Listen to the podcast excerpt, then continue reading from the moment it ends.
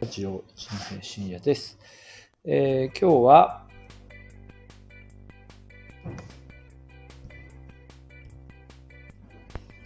6月6日あ火曜日ですね。はい、えー、今日は昼間の時間です。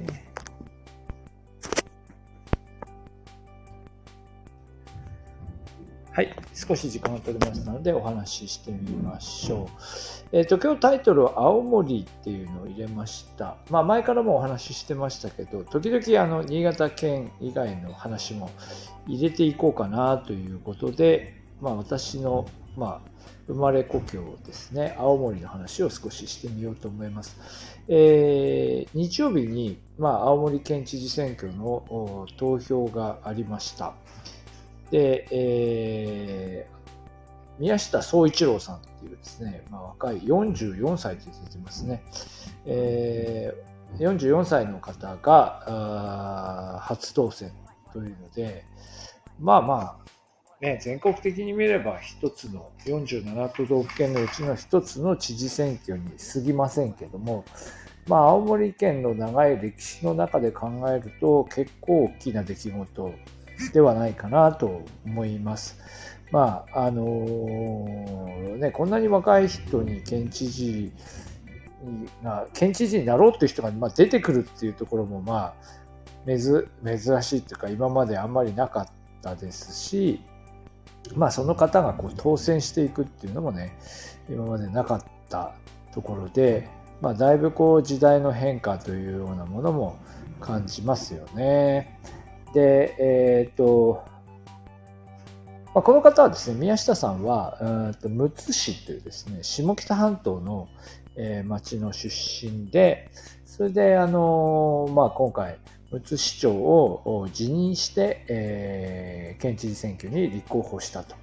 いうことなんですが、まあ、でも、むつ市というのは、まあ、青森県の中では、まあ、下北半島の、まあ、中心都市ですけども、まあ、地域的には、えーまあ、あの青森市とかですね、まあ、津軽地方南部地方と言われる地域から見ればちょっと遠い位置にあるので、えー、なかなか、あのー、こうなんていうか、まあ、政治の場でもこうメインストリームになかなかならないような、えー、立ち位置にあるわけですけど、まあ、そこからこう出てきてでそしてまあ当選したというところも、えー、まあ、ちょっと驚きで、まあ、相当ね、むつ市民の期待は大きかったみたいですね。むつ市の9割方、もっとですかね、の票があの宮下さんに入ったみたいですよね。で、えー、でそれだけじゃなくて、全県的にこの宮下さんの方に、えー、票が入りまして、で、結構驚きを持って受け止められていたと。でで宮下さんですんなりやっぱりいかなかった背景はちょっとよくわからないんだけどおそらくあの自民党がですね宮下さんでまとまれなかったんですね。それがなんか地域対立なのか、えー、個人的なものなのか、まあ、それはちょっとよくわからないんですけど多分、まあ、宮下さんではダメだっていう人がいたんだと思うんですが、えー、対抗馬としてですねもう一人青森市長の、えー、だった、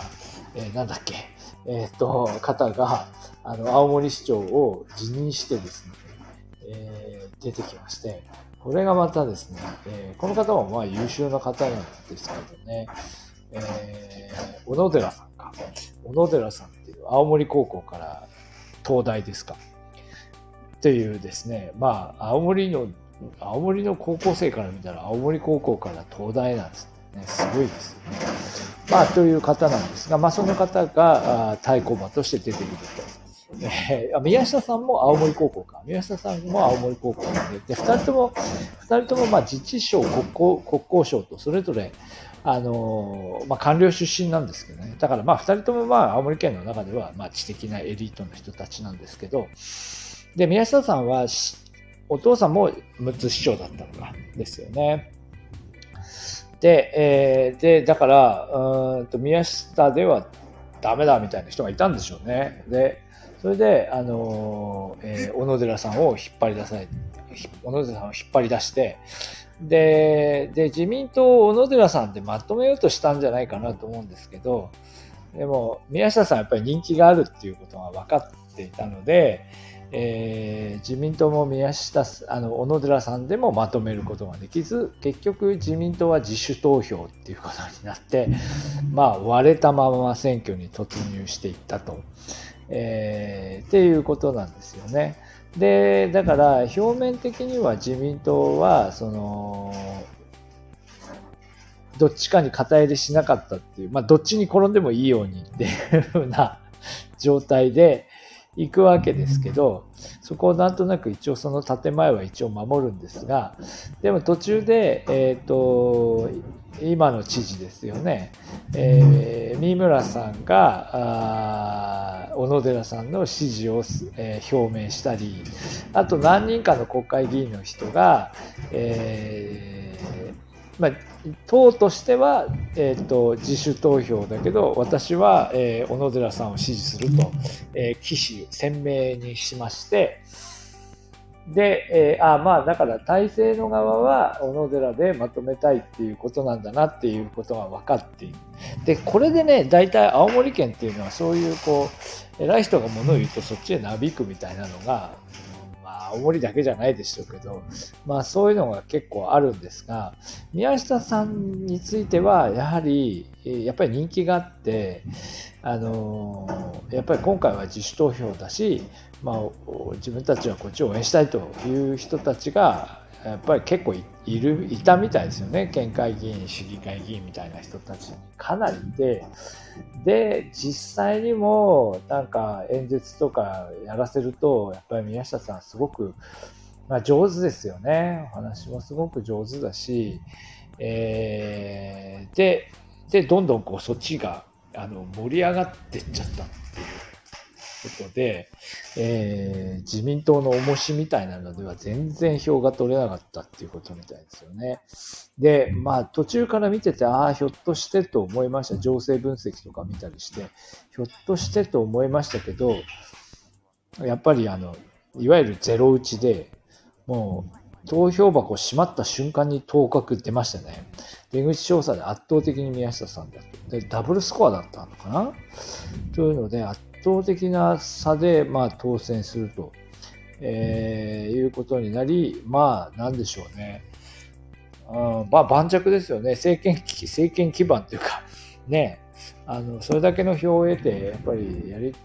かなり自信を持っていろんなことができるんじゃないでしょうかね。まあ、というような結果になりました。なんでしょう。だから、なんか遠くから見ている立場からしても結構、まあ、興味深い出来事でしたね。で、あので、宮下さんのその政策がものすごく斬新なことを言ってるかっていうと、いや、まあ、そうとも言い難い。まあ、斬新っていうか、思い切ったことはもちろん言っていて、合計特殊出生率を2以上目指すと。青森の少子化がものすごい勢いで進んでいるんだけど、これをまあ抜本的に解決するとか、まあ、子育て支援をだから充実させていくとか、えー、物価高騰緊急対策本部を作るとか、青森子ども未来県民会議を作ると。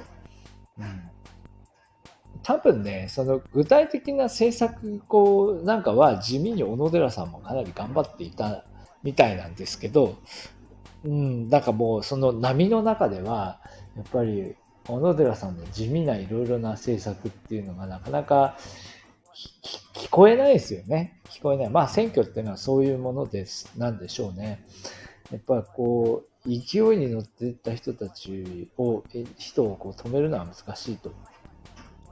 えー、いうことなんだなと思います。で、うん、なかなかこう、なんか味わい深いのは、やっぱりこう、えー、っと、中立を守ってた人たち、自民党の人たちが、今ね、あの、また、あの、宮下さんのところに行って、うん、まあ、私はあなたを支持してたんだとは言わないけど、おめでとうございます、みたいなね。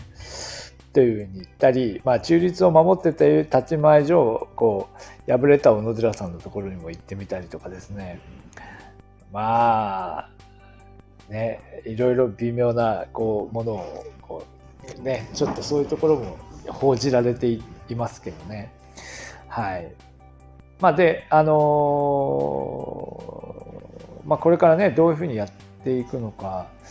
まあ、実際のところね、年度途中でこう交代しても、もうすでに、まあね、もともとそんなに財政的に豊かなはずもないわけで、え